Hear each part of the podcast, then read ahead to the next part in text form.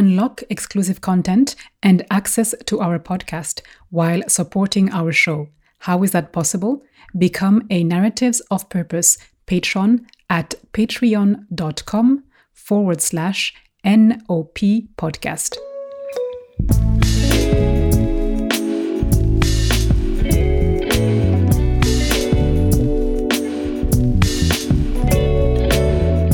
Bonjour et bienvenue dans le podcast Narratives of Purpose.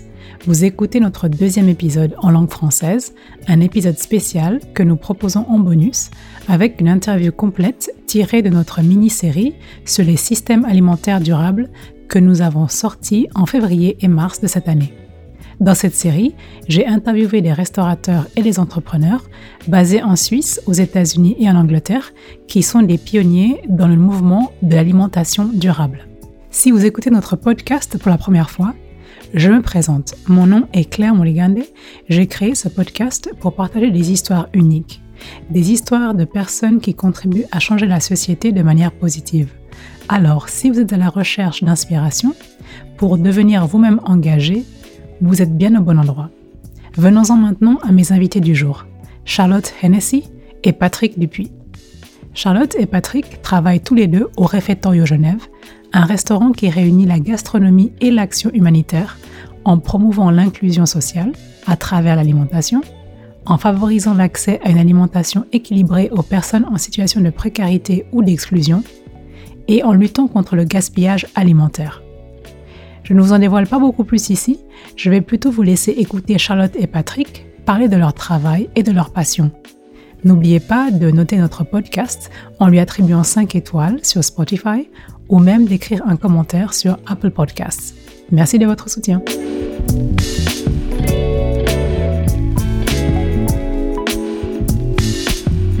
J'ai rencontré Charlotte Hennessy et Patrick Dupuis en novembre 2022 au restaurant Refettorio à Genève pour l'enregistrement de cet entretien. J'ai commencé par leur demander de m'expliquer le concept du Refettorio et comment cela avait commencé à Genève. Le réfectoire à Genève, ça part en fait de Massimo Bottura, donc un grand chef euh, italien euh, qui a été euh, deux fois meilleur restaurant du monde, qui a un restaurant à Modène. Et en fait, lui, il a lancé différents restaurants en Italie en premier et après partout dans le monde, où c'est des restaurants qui sont qui récupèrent beaucoup le food waste, donc beaucoup les invendus, et qui font des menus gastronomiques, enfin gastronomiques ou semi-gastronomiques avec différents chefs invités pour des personnes en fait euh, dans le social. Et la seule euh, nuance en fait du réfectorio ici Genève, c'est qu'en fait on est ouvert le midi. Euh, on fait un menu entrée plat dessert bistronomique, gastronomique. Moi je le considère comme gastronomique, c'est très raffiné. et le soir on sert le même menu à des gens dans le social. Après, le, tout le concept du réfectorio a été monté par Walter El Nagar, qui est un chef égyptien, italien, euh, ils ont monté ça avec Jimmy. Euh, je crois que ça a commencé juste après la pandémie, euh, quand ils ont organisé beaucoup de repas avec différents chefs au sein de Genève. Et, et, en fait, de fil en aiguille, Walter, avant ça, pardon, était chef du cinquième jour aux eaux vives. Et en fait, le concept, c'était que le cinquième jour, c'était le repas était offert, entre guillemets, pour des gens dans le social. C'était une toute petite cuisine avec pas beaucoup de couverts. Et c'était vraiment un repas gastronomique. Et en fait, du coup, il a voulu développer ça de manière plus grande. Et c'est pour ça qu'en fait, ils ont monté le répertoire. Toujours avec euh, l'association Food for Soul de Massimo Bottura. C'est en fait, on, a le, droit d'utiliser l'association de Massimo Bottura. Mais euh, euh, c'est en gros le concept de Walter qui reprend le concept de Massimo Bottura, on va dire. Ça a ouvert le 17 janvier pour les bénéficiaires. Euh, et euh, il me semble quelques semaines après pour le public. Euh, donc début de cette. C'est tout récent, ouais, c'est tout jeune. Charlotte vient de le dire, le restaurant avait ouvert seulement dix mois avant notre entretien, donc moins d'une année d'activité. Ce qui m'a mené à essayer de comprendre quels avaient été les défis majeurs qu'ils ont rencontrés pour pouvoir s'établir à Genève. Je pense déjà le concept, déjà à la base, est très spécial. Euh, donc euh, déjà, on n'est pas dans un quartier euh, très très central non plus de Genève. Donc déjà de faire connaître les gens par chance, quand même Walter est assez, chef Walter est quand même assez connu à Genève. Donc il a quand même réussi à ramener sa clientèle ici pour le midi. Après, pour le soir, euh, ça a été un peu plus compliqué et ça l'est toujours un petit peu. Euh, pour ramener les gens, surtout en fait des gens qui ont l'habitude de manger dans les soupes populaires. Euh, je, je pense, enfin, ça fait partie des difficultés, c'est euh, qu'ils ont un peu honte ou ils sont un peu gênés de venir dans un restaurant classique. Parce qu'en général, ces personnes préfèrent rester un peu euh, de côté, on va dire. Enfin, ont l'habitude d'être mises de côté de manière très gentille. Euh, et en fait, euh, je pense que pour eux, c'est assez difficile de mettre un premier pas dans ce restaurant. Et aussi, au-delà de ça, euh, c'est aussi assez dur de communiquer aussi avec les associations qui, au début, connaissaient, connaissaient pas du tout ce projet. Et euh, de les faire envoyer leurs euh, bénéficiaires chez nous. Euh, je pense que ça aussi, ça a été très compliqué parce que c'est un concept complètement novateur. dont les gens n'ont pas du tout l'habitude. Donc du coup, de faire une communication autour de ça au départ, ça a été assez compliqué. J'ai voulu en savoir plus sur le fonctionnement exact du restaurant. Donc, les repas du midi sont payants et le soir, les repas sont gratuits pour les bénéficiaires des associations d'aide sociale. Comment est-ce que le restaurant finance ses repas du soir? L'idée, c'est qu'une partie des, des repas du soir sont financés par euh, les repas du midi, mais il, il n'empêche que l'idée à la fin, c'est que vraiment la récupération alimentaire, respectivement les donations en nature, puissent vraiment financer la matière première du soir. Et ça, c'est quelque chose dont, en l'occurrence, je suis responsable. Et on est en train de créer, en fait, euh, euh, des canaux de, de, de donation, pas de distribution de donation, auprès de, paysans, auprès de, petites structures, de distributeurs, de primeurs, etc. Où, en fait, euh, les grosses quantités qui ne sont pas données aux banques alimentaires nous soient en fait données, parce qu'il y a, beaucoup de quantités de marchandises, des grosses quantités de marchandises qui sont données aux banques alimentaires, que nous, on ne pourrait pas de toute façon absorber, mais ces mêmes, euh, ces mêmes donateurs, en fait, pourraient avoir des reliquats que nous, on pourrait utiliser. Donc actuellement, le défi pour nous, c'est de faire vraiment un, un, cahier d'adresses euh, qui puisse nous, fournir en fait cette marchandise euh, à titre tout à fait gratuite pour qu'on puisse vraiment ne plus financer ou ne plus avoir comme charge la matière première pour le, pour le service du soir. Donc, euh, vu que, comme Charlotte l'a dit, on est comme une, une jeune entreprise, euh, bah, on est en plein, en plein changement, en pleine, euh, je dirais, construction. Et puis, c'est en fait le challenge qu'on a dans les mois à venir. C'est vraiment d'avoir un maximum de donations en nature pour pouvoir financer ces repas du soir. Patrick vient de parler de canaux de donation. Et j'ai donc demandé avec qui le restaurant collabore, ou plutôt quels sont les partenaires pour ces donations. Alors, ça peut être, des paysans, tout simplement. hein. Ça peut être des paysans, ça peut être des primeurs. Ça peut être, euh, en l'occurrence, il y a des, euh, euh, associations telles que l'Union maraîchère à Genève qui regroupe tous les paysans de Genève. Ça peut être, oui, tout simplement, même des petites épiceries, même des, des gens qui tout d'un coup euh, euh, ont une marchandise qu'ils peuvent pas vendre ou qui est pas malheureusement pas suffisamment bien calibrée pour qu'ils puissent la vendre à leur clientèle. Alors, ils chercheraient, euh, soit ils la jettent malheureusement, euh, soit effectivement, bah, maintenant il y a des nouveaux acteurs sur le euh, sur, sur le marché tels que nous, qui sommes tout à fait à même de prendre ces marchandises, de les recuisiner et puis de les, de les offrir avec dignité à des gens qui en besoin. Maintenant, si on parlait un peu de l'impact du réfectorio. Effectivement, le restaurant est relativement jeune, avec moins d'une année depuis l'ouverture, au moment où nous avons enregistré cet entretien. J'ai tout de même voulu savoir quels avaient été les retours jusqu'alors sur leurs activités. Alors, je, crois qu'on parle justement de dignité, et ça c'est important.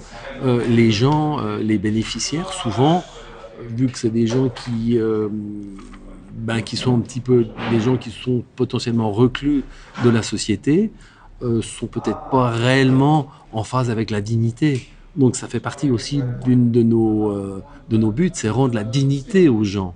Et c'est avant tout la dignité et après effectivement le repas. Mais c'est comme Charlotte disait, euh, une des, un des grands challenges qu'on a, euh, c'est rendre cette dignité à des gens qui peut-être ne se sentent pas suffisamment euh, bien pour recevoir une telle, une telle offrande à quelque part. Donc l'aspect de communication est super important et les associations en fait qui distribuent ces billets pour les bénéficiaires qui respectivement viennent ici, et nous, en fait, on sert par rapport à des billets qui ont été distribués. Euh, ces, prestataires de services qui donnent ces billets à leurs bénéficiaires doivent normalement faire un travail de fond, de communication, euh, je dirais même d'éducation en fait, pour dire que ces gens sont les, bienvenus et, peuvent venir ici. Donc il y a tout un travail effectivement euh, social, émotionnel, culturel, éducatif qui est, fondamental. C'est pour ça que bah, après 11 bah, mois de, ou 10 mois et demi, 10 mois maintenant, 17 janvier, on est, bah, on est le 18, effectivement, 10 mois, ouais, c'est ça. Après 10 mois, euh, bah, ça fait partie de nos challenges. On a eu des expériences telles que des gens qui avaient reçu un billet et qui n'avaient pas les 3 francs pour venir en bus ici. Ce sont des challenges aussi qu'on doit, qu'on doit évaluer, qu'on doit peut-être effectivement étudier. Et euh, bah, on va trouver des solutions. Il nous faut un peu plus de temps. Et justement, à ce niveau, y a-t-il d'autres collaborations potentielles que le restaurant envisage? Patrick a donné l'exemple de bénéficiaires qui avaient un billet pour les repas, mais pas de quoi se déplacer jusqu'au restaurant en transport public. Est-ce que le réfectorio peut jouer un rôle clé pour étendre un peu cet écosystème et intégrer d'autres acteurs? Et pourquoi pas les TPG, les transports publics de Genève, pourquoi pas? Pourquoi pas effectivement dans notre billet et qu'il y ait un tampon TPG pour que effectivement le, bénéficiaire ait, euh, le, bénéfice aussi d'un transport Pourquoi pas? Effectivement, je veux dire, c'est des choses qu'on prévoit, qu'on pense, mais euh, ça fait partie effectivement de nos idées. Beaucoup d'idées, beaucoup de défis. Euh, on, est, des professionnels ici, on est des, on est des volontaires. Moi-même, je suis un volontaire.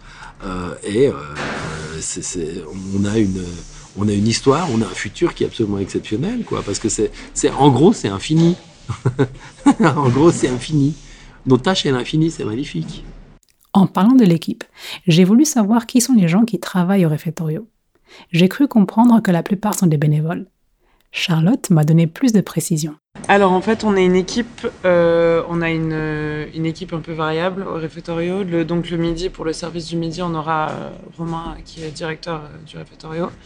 On aura moi qui suis là parfois le midi, mais je suis principalement responsable du soir. donc du coup des, des bénéficiaires du soir. on a deux personnes à 50% aussi le midi qui nous donnent un coup de main.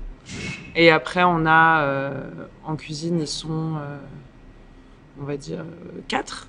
Quatre personnes en cuisine. Quatre personnes en cuisine, on est trois en service. Mais moi, par contre, le soir, avec les bénéficiaires, je suis toute seule avec quatre bénévoles.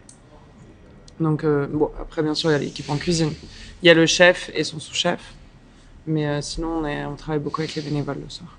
Mais que le soir, parce qu'en fait, le midi, on ne peut pas avoir des bénévoles pour, pour un service qui est payant. Donc, le midi, c'est un restaurant classique. Il y a une question que j'ai posée à tous les intervenants dans cette série que j'ai réalisée, qui est la suivante. Quelle est pour vous la définition d'un système alimentaire durable? Ici, c'est Charlotte qui y répond en premier.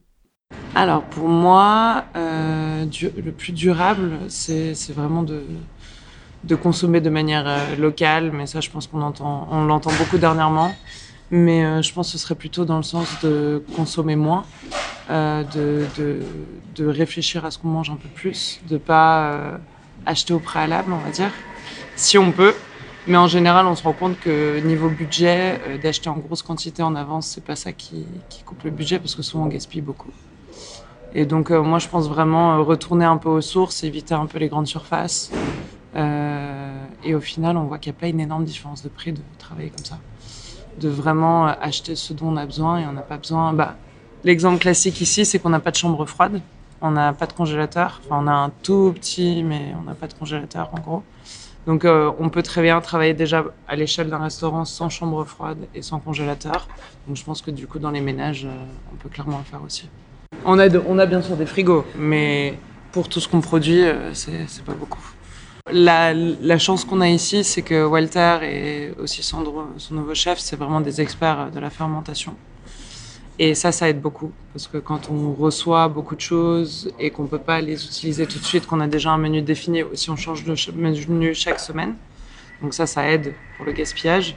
Mais du coup, quand on reçoit des choses, on doit utiliser des produits qu'on n'a pas spécialement besoin, en fait. Et donc là, ça nous aide beaucoup à faire des sauces, des vinaigres. Et en fait, il faut tout faire soi-même. Donc euh, faire ses vinaigres, faire ses moutardes, faire ses miso, faire ses sauces soja, faire tout quoi. Même nous on fait nos boissons. On n'a pas de boissons type Coca, Fanta, toutes ces, boissons-là. On fait nos kéfirs, nos kombucha, on a commencé à faire des tepachi, enfin on fait plein plein de boissons avec beaucoup de récupération. On voit qu'on peut faire beaucoup avec rien du tout. J'étais très surprise d'apprendre que le restaurant n'avait ni chambre froide ni congélateur. Et je me suis demandé comment il faisait pour éviter le surplus, voire le gaspillage de produits non utilisés. D'après Charlotte, la fermentation semble être la solution. Et maintenant, autour de Patrick, de donner sa définition d'un système alimentaire durable. Je dirais que c'est assez similaire ou respectivement complémentaire avec ce que Charlotte disait. Moi, je dirais vraiment transformation. Euh, pourquoi? Parce que les gens pensent que, euh, bah, moi j'ai plein d'amis, plein de connaissances, quand ils ont fini de manger euh, le soir ou à midi, le reste, pour eux, un reste, mais péjorativement. Alors que le reste, c'est la définition d'un nouveau départ, pour moi. Donc avec un reste, tu peux refaire quelque chose de différent. Et pour moi, transformation, c'est un mot qui est magnifique et je crois que c'est vraiment la philosophie aussi de, de Walter. Et, moi, j'adore, moi, je suis un passionné de cuisine et j'adore cuisiner avec des restes. C'est magnifique. Et je ne peux pas imaginer d'une seule seconde euh, euh, jeter quelque chose. Moi, j'habite à la campagne. Euh, bah, je jette tout dans les champs. Donc ça se retransforme de nouveau. Donc c'est une re-retransformation. J'arrive juste pas à imaginer comment quelque chose qui a été créé, cultivé, euh, processé et qu'on nous amène, qu'on nous offre finalement dans nos assiettes, puisse partir dans une poubelle. C'est affreux. Euh, donc, euh, je pense que la transformation doit être, doit faire partie de notre culture et de notre apprentissage. parce que bon, un aliment qu'on mange pas une fois, bon, on peut le manger une deuxième fois différemment. Et pour conclure notre entretien, ma toute dernière question était la suivante. Y a-t-il quelque chose que tout le monde peut faire dans son quotidien pour également contribuer à un système alimentaire durable et sain? Voici les recommandations de Patrick et Charlotte. Moi, je pense que s'intéresser un petit peu plus euh, à notre fonctionnement déjà corporel, à notre fonctionnement digestif, de bien comprendre ce qui est bien et ce qui est mal pour nous, parce que souvent les gens, malheureusement, euh, ont peut-être un, problème euh, physiologique, mais n'imaginent absolument pas que la base en général de nos problèmes viennent de ce qu'on ingurgite. Donc si on pouvait s'intéresser un peu plus à ce qu'on ingurgite respectivement à l'effet que ça a sur notre physiologie, alors on pourrait peut-être changer certaines habitudes. Donc je pense que, je crois que c'était Socrate qui disait, euh, dis-moi ce que tu manges, je te dirai qui tu es. Euh, je ne sais pas si c'est Socrate ou un autre, mais enfin bref. Euh, je pense que c'est ça, effectivement, s'intéresser. Et on parlait avant de l'éducation, l'éducation est fondamentale là-dedans, certainement. Alors moi déjà à la base, ce que je trouve la base de la base de l'alimentation que tout le monde devrait faire, et ça je pense que maintenant ça devient connu, j'espère, c'est vraiment de travailler avec des produits de saison. La raison pourquoi on mange des racines en hiver, la raison pourquoi on mange certains autres types de produits en été, enfin, c'est aussi notre corps, il est il y a une raison pourquoi on mange certains produits à certaines saisons et pourquoi, et c'est pour que la terre elle tienne aussi. Mais aussi, comme je disais juste avant, je pense que retravailler les produits aussi et la fermentation. Moi, je vois depuis que je suis ici, c'est incroyable la quantité de choses qu'on peut faire avec rien du tout. Là, je parlais du tepachi, c'est des boissons à base de peau d'ananas. Normalement, la peau d'ananas, on la jette. Enfin, normalement quelqu'un de classique ferait ça. Euh, et, donc, du coup, il y a tellement de choses en fait à faire et à réutiliser. Et puis, bah, comme je disais, ouais, vraiment les produits de saison.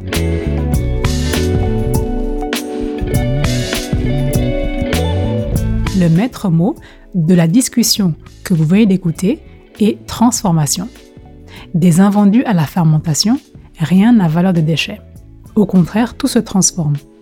Si vous désirez en savoir plus sur le réfectoire Genève, rendez-vous sur leur site refectoriogeneva.org. Le lien se trouve dans la description de cet épisode.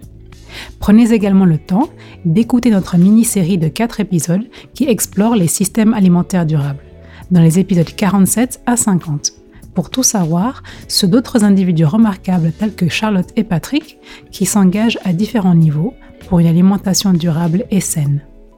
Merci beaucoup de nous avoir écoutés aujourd'hui. En attendant le prochain épisode, prenez bien soin de vous. Take care, stay well, and stay inspired.